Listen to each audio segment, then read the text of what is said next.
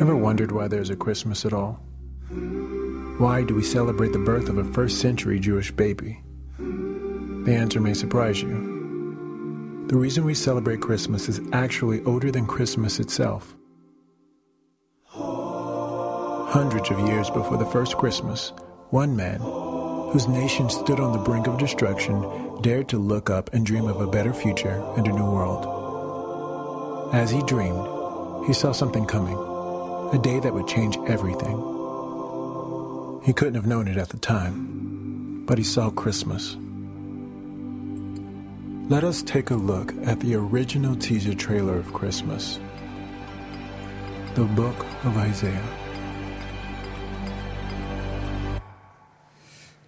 Good morning. Today's scripture comes from Isaiah 49, verses 1 through 16. It reads as follows Listen to me, you islands. Hear this, you distant nations. Before I was born, the Lord called me. From my mother's womb, he has spoken my name. He has made my mouth like a sharpened sword in the shadow of his hand to be hid. He hid me. He made me into a polished arrow and concealed me in his quiver. He said unto me, You are my servant, Israel, in whom I will display my splendor. But I said, I've labored in vain. I've spent my strength for nothing at all. Yet what is due me is in the Lord's hand, and my reward is with God. And now, the Lord says, He who formed me in the womb to be his servant, to bring back Jacob to him, and to gather Israel to himself. For I am honored in the eyes of the Lord, and my God has been my strength. He says, it is too small a thing for you to be my servant, to restore the tribes of Jacob, and to bring back those of Israel I've kept. I will also make you a light for the Gentiles, that my salvation may reach to the ends of the earth. This is what the Lord says. In the time of my favor, I will answer you. And in the day of salvation, I will help you. I will keep you and I will make you to be a covenant for the people to restore the land and to reassign its desolate inheritances, and to say to the captives, Come out, and to say in darkness, Be free. They will free. They will free beside the roads and will find pastures on every barren hill. They will neither hunger nor thirst, nor will the desert heat or the sun beat down on them. He who has compassion on them will guide them and lead them beside springs of water. I will turn all my mountains into roads, and my highways will be raised up. Shout for joy, you heavens. Rejoice, you earth. Burst into song, you mountains, for the Lord comforts his people, and he will have compassion on his afflicted ones. But Zion said, The Lord has forsaken me. The Lord has forgotten me. Can a mother forget the baby at her breast and have no compassion on the child she's born? Though she may forget, I will not forget you. See, I have engraved you on the palms of my hands. Your walls are ever before me. Amen. You can applaud for that. You should applaud for that. That was, that was something else. And thank you, Dr. Green. And welcome again to Mosaic. So glad that you're here this morning. You joined us. Maybe you're a guest in from out of town or you're uh, joining us on the podcast today. And as you can see this month, we're looking at the promise of Christmas in the book of Isaiah. And we've been moving through the book a bit at a time. And it's quite a long and complicated book if you set out to read it this month. And uh, it was written by an amazing person named Isaiah. And Isaiah was such a fascinating person because Isaiah, you may know, was a prophet. And prophets were especially especially special people in Israel uh, in the Old Testament, and they had a special purpose. And here's what that special purpose was. Uh, years before any of the prophets ever lived, way back in the book of Exodus, The Israelites had been rescued by God out of slavery in Egypt, and God brought them to a place called Mount Sinai. And at the foot of Mount Sinai, in a kind of a marriage ceremony, the people of Israel swore to God they would be his people, they would love and serve him alone, and keep the terms of his covenant. They said, God, you'll be our God, and we'll be your people. But as time went on, and as the nation prospered, and as the nation grew, the nation also forgot God. And as they forgot God, though, time and again, God raised up these special people called prophets and asked them to be covenant watchers. He asked them to watch over the covenant the people had made with God and call the people back to it.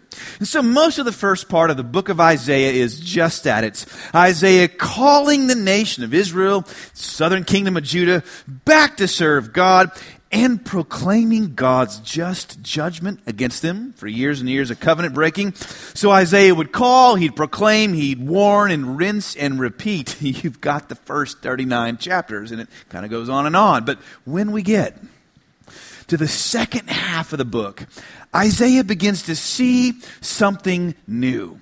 He begins to describe something different and unique altogether. There's a mysterious and shadowy figure he calls the servant. The servant. And there are a number of special chapters in Isaiah about the servant, and they're now famously called the servant songs. The servant songs. And our passage today is one of those servant songs. It's sort of the original Christmas carol, if you will. And long before we ever, uh, we ever get to joy to the world, or will come all you faithful, or anything else about, you know, sinister reindeer with vendettas against grandparents? On Christmas Eve, we've, we've got this. We've got Isaiah 49, where God is singing to and promising to comfort a hurting people what's inside this song. How does it go? Let's look at four parts of this song today. We're going to see the promise, the pain, the comfort. There's a challenge there as well. Let's begin here in number one. And uh, in this song, you may have picked up on it. God is promising salvation to the people who were in exile and to people who were being threatened in their day. Uh, in Isaiah's day, 10 of the 12 tribes of Israel in the north had been conquered by the militant superpower of Assyria. They were known for their cruelty and violence, and now the Assyrians who had conquered the 10, twi- 10 tribes in the north were threatening the two tribes in the south called Judah together, which meant that everybody in Israel from the top to the bottom were at risk from the tyrant named Sennacherib. And you've got land laid waste to the north. You've got people threatened and frightened, living in daily fear in the south. And in the middle of this, Isaiah looks up and he begins to dream of something no one could have seen. And God says to him, I'm going to send you a special person, someone called my servant. And this servant is going to deliver your nation. This servant is going to save your nation. He says, My servant servant is going to rescue your nation. And that's how the song starts. But then, as if that weren't enough, look at what God says his servant will also do. He says, It's too small a thing for you to be my servant just to restore the tribes of Jacob and help Israel. He says, I will also make you a light for the Gentiles, that my salvation may reach where? To the ends of the earth. Oh, this is stunning. Something no Jew could have foreseen coming because not only does God promise salvation soon to the people of Israel, He promises a salvation that's global. He says, Not only is my servant going to rescue you, Israel, bring you back to me, he's going to be able to rescue all peoples from all nations. God says, I've got a big, multi ethnic dream for the world. And it's just starting with you, Israel. So God promises him a salvation soon, then a salvation global, but then he promises a salvation ultimate. Look at this. God says, Look at this. The servant will say to the captives, Come out. Those in darkness be free. They'll be free beside the roads, find pasture where? Every barren hill. They're not going to hunger or thirst. The desert won't get to them. Uh, they'll have compassion placed on them. They'll be led beside springs of water. All the mountains turn into roads. My highways will be raised up. Verse 11 says.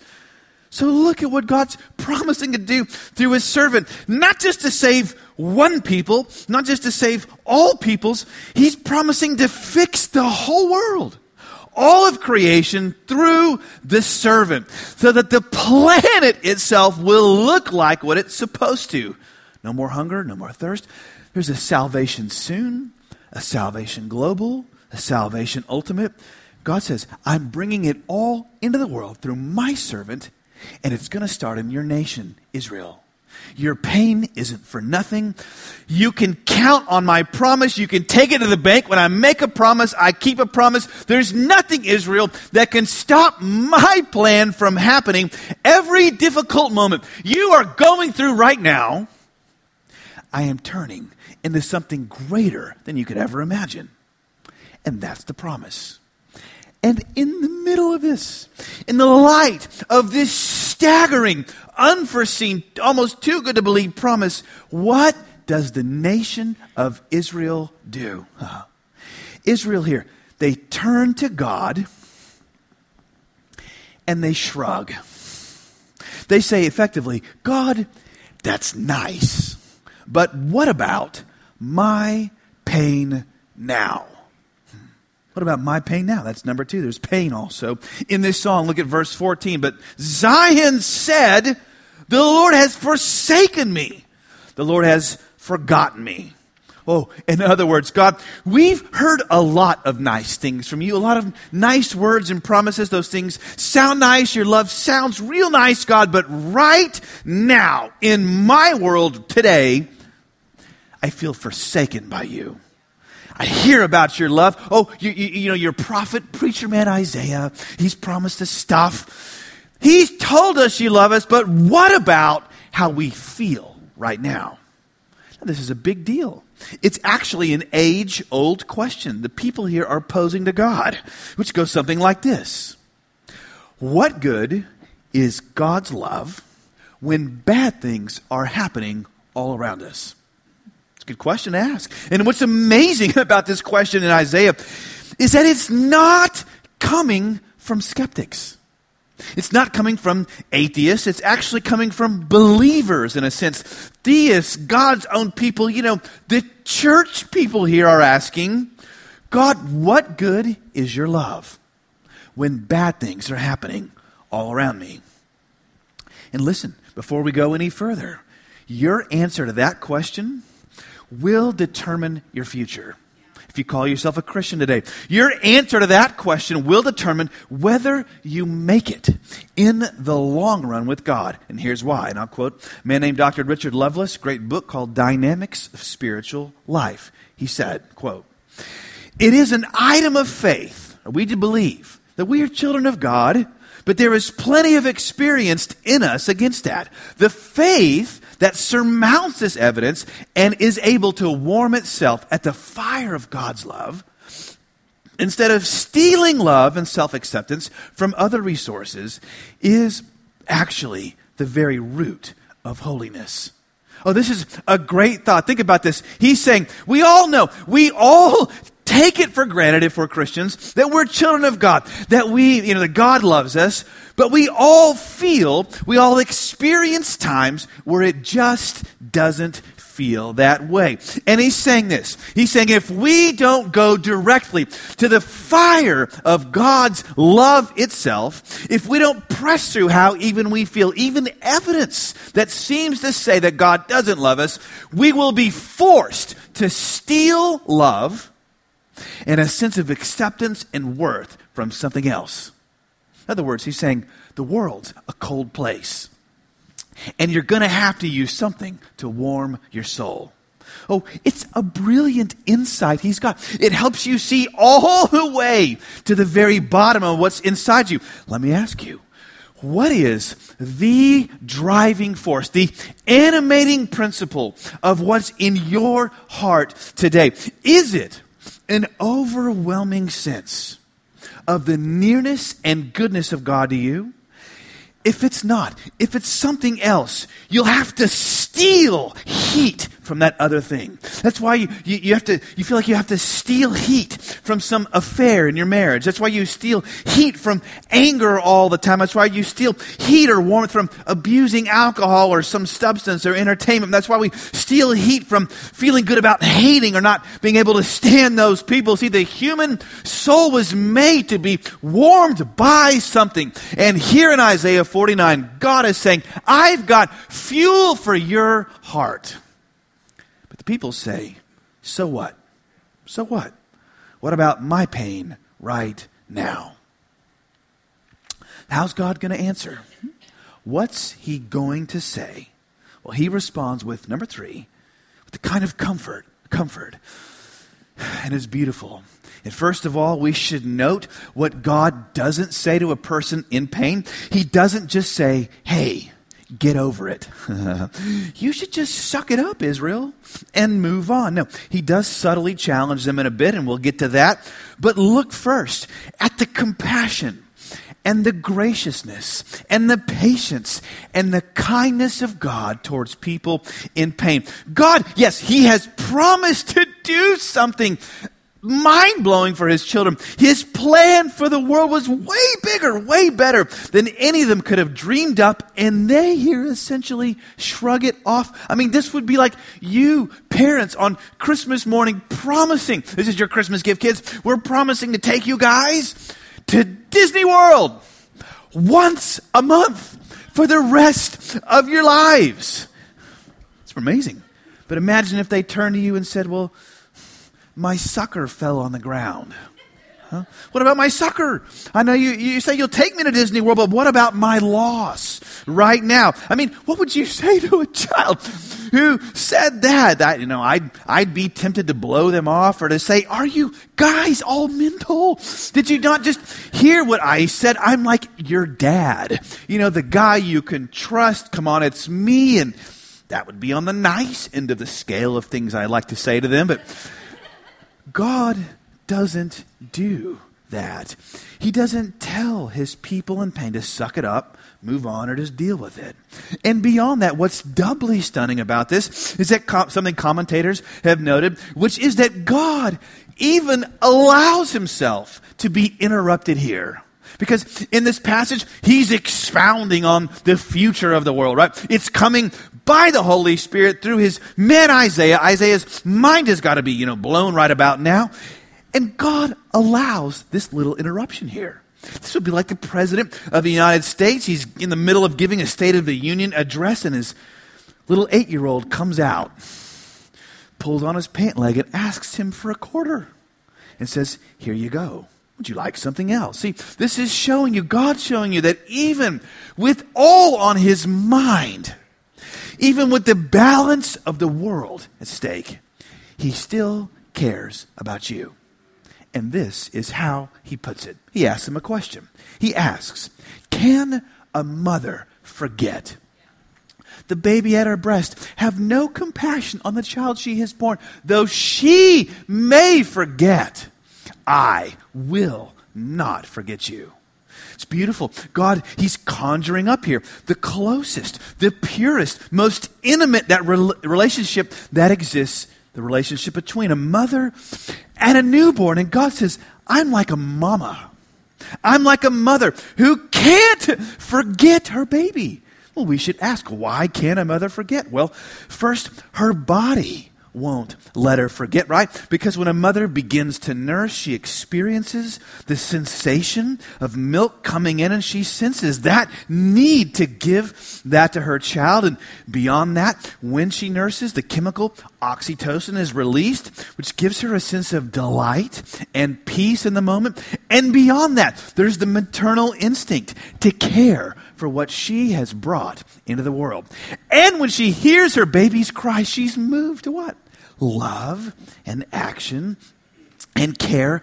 And God saying to them then and us today, I am like that mother toward you.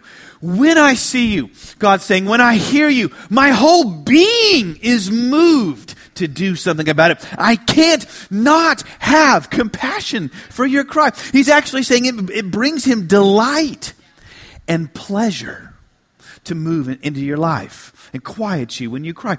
He's saying, just like the deepest part of that mother's heart is moved to care for that child.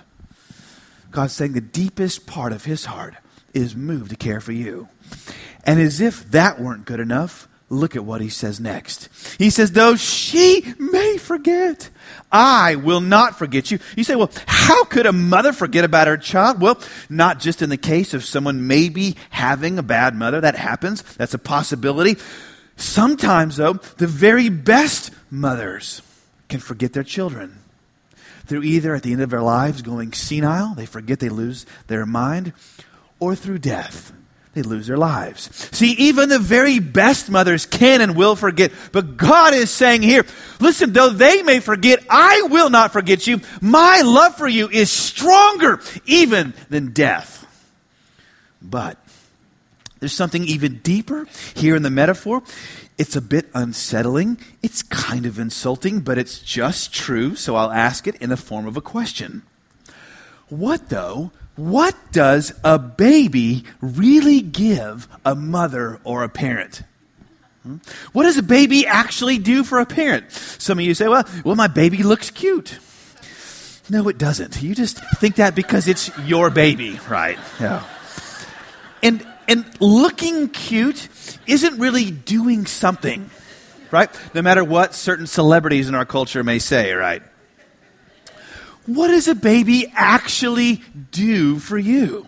And the answer is absolutely nothing right? And actually, and every parent discovers this at, at, some point, sometimes a baby does worse than nothing because all of a sudden that six, seven, eight pound round mound of precious that just moved into your life and house, it's ruined your sleep. It's given you permanent dark circles under your eyes. Your face is not going back to the way it used to be. And they still demand you be a productive adult no matter what you make all kinds of sacrifices for the child they can never see and never really appreciate.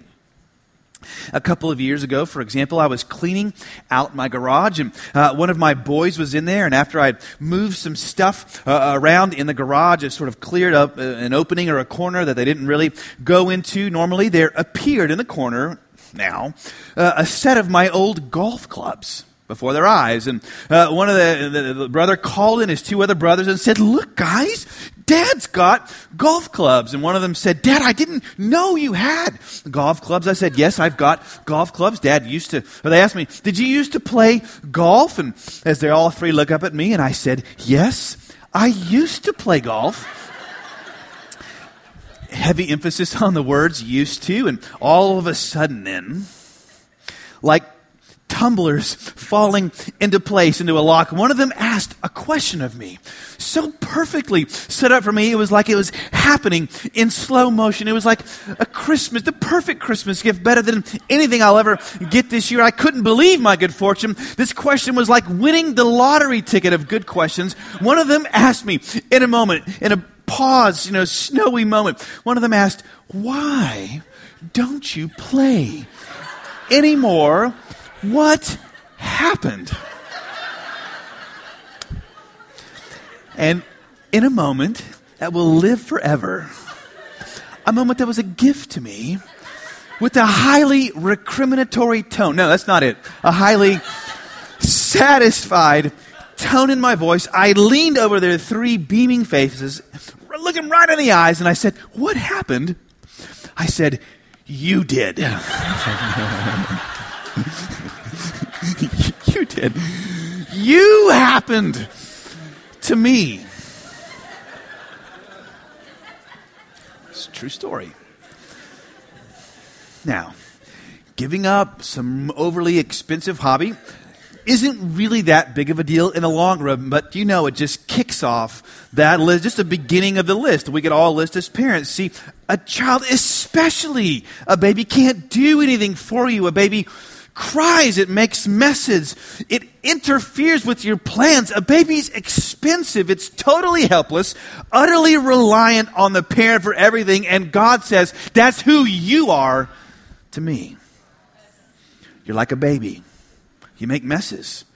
You give me nothing. I give you everything. And I'm okay with that. You're my child, and I love you no matter how you're feeling right now.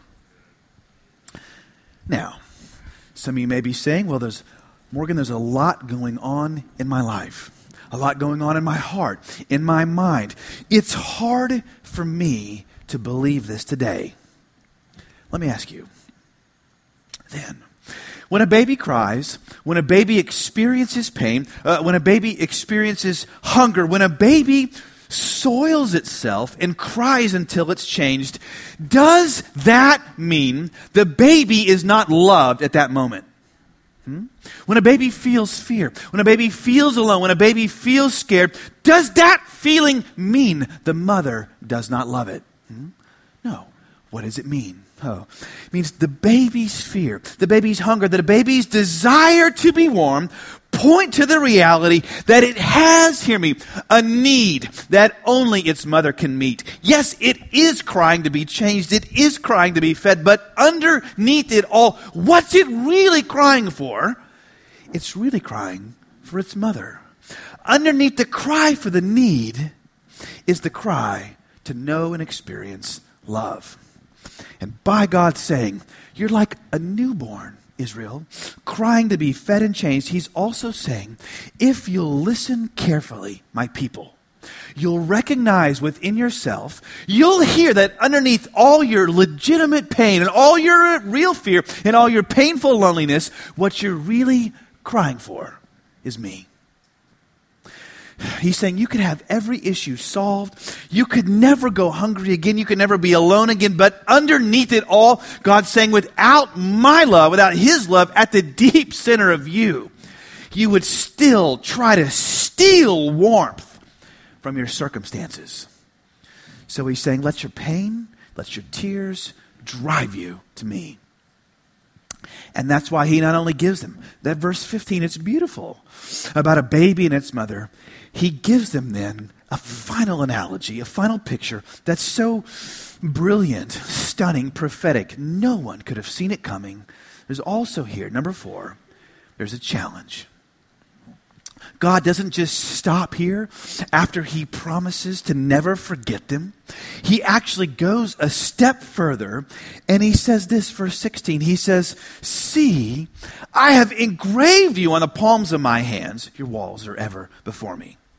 So here, God, uh, he's invoking, he's in turn, he's turning on its head uh, a cultural sort of customer marker of the day. And in Isaiah's day, it was not uncommon for a servant to perhaps have a master's name tattooed on him to signify who he belonged to. Or in some special cases, to signify the servant actually wanted to belong to that master because of the master's care and concern for him. So having a master's name tattooed on a servant wasn't out of the question, but what would never happen, what would have been out of the question was the reverse.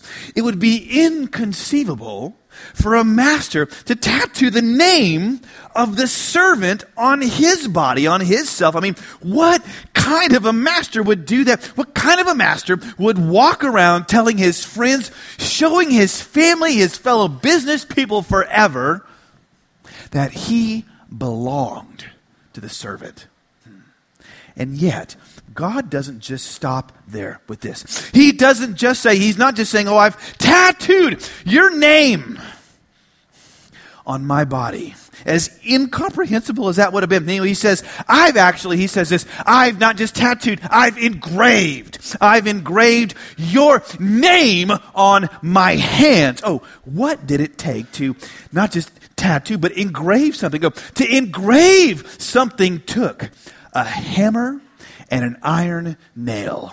So God is saying here, when his people are at their lowest and questioning his love for them, God is saying, look, look, look, I am giving you something that can meet the cry beneath the cry, that can meet the need beneath the need. He's saying, I'm going to take a hammer and a nail and I'm going to write love into my hands forever. And here's the challenge.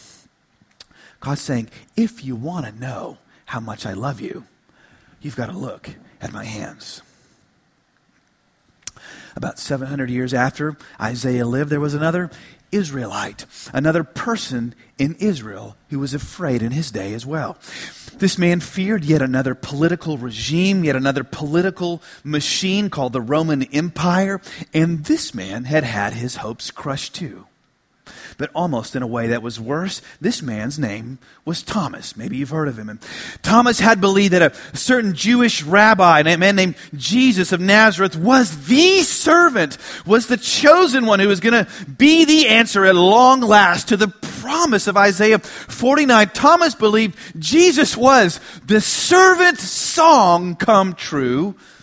But then Thomas watched the ultimate dream come to an end in horror one day, one afternoon on a Friday. And, but then again, uh, despite all odds, he, he kept hearing a rumor that Jesus was alive again, and that it actually took this horrific pain and death to pay for all God's world to be brought back to him. The rumor said it required Jesus' death for the song to come true. The rumor said that love had actually conquered fear and death, but Thomas said, I don't believe it. That kind of love can't be true. That's a pipe dream. What good are all Jesus' promises to me now? All that I was fighting for and believing for and hoping for came to an end. On one dark day, I saw it with my own eyes. There's no future with these disciples, this Jesus thing anymore. I won't believe. So, what happened next? Uh-huh. Well, in a move no one could have seen coming, Isaiah 49 happened to him.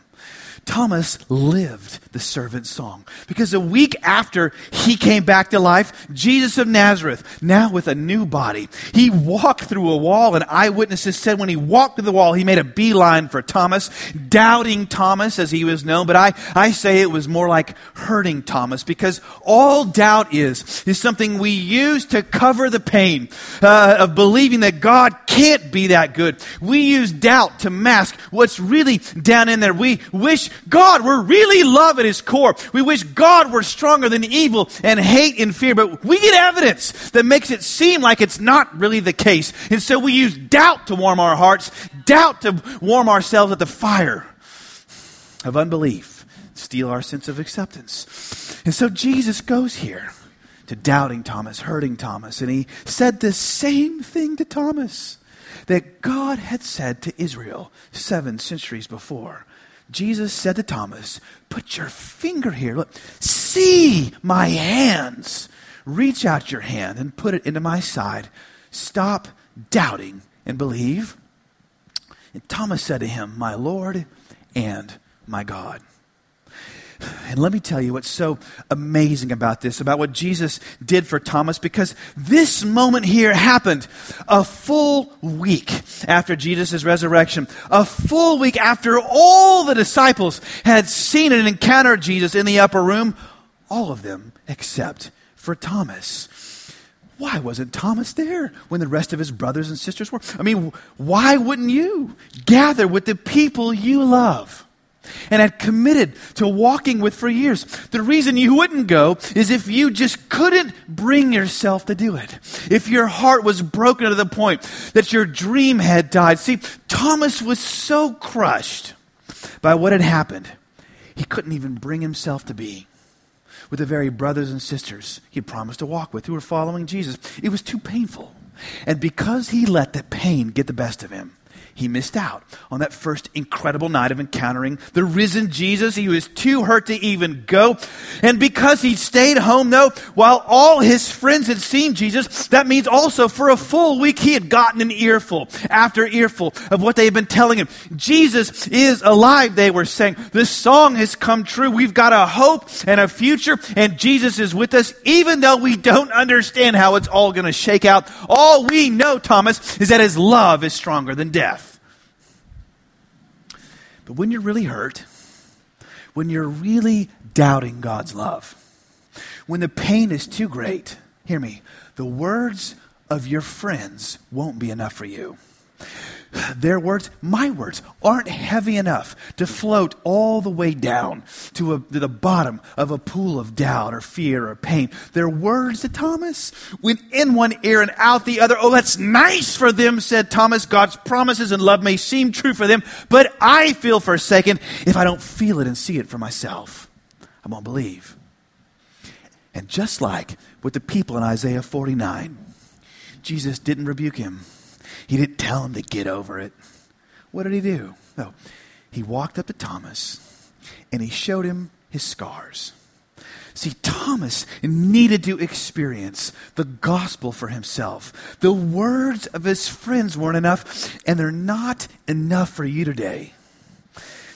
If you're here, you're hurting, you're doubting, you're in some kind of pain, you need what Thomas got. You need an experience with God's, Jesus' love. And know when Thomas got this, know the Romans didn't magically go away. No, churches weren't magically planted. No, the nation wasn't magically freed. But Thomas's heart was cured. And it was so cured, he was never the same again. The scriptures never report again that he ever doubted Jesus. And church history records Thomas carried the gospel all the way to India and gave his life there, bringing Jesus' light and love and scars to a people he had never met. And what that means is this that today God is offering all, all of us, all of us infants in a way, all of us Thomases, something that can help us grow through our pain and heartache, something that can sustain us when we cry, when we feel forsaken and forgotten. And it can do that, but hear me, we've got to choose it for ourselves. Because he said both to the people in Isaiah and to Thomas in his day he said, Look, behold, look at me. Stop doubting and believe, not in other people. He said, Believe in my love. Jesus doesn't rebuke Thomas's heart, but he does lovingly direct it. See, this today, church, this is the milk of God's word. This is the milk of it. Jesus loves me. This I know, right? What? For the Bible tells me so. Little ones to him belong, right? They are weak, but he is strong. Sing it with me if you know it. Come on. Yes, Jesus loves me. Yes, Jesus loves me. Yes, Jesus loves me. The Bible tells me so.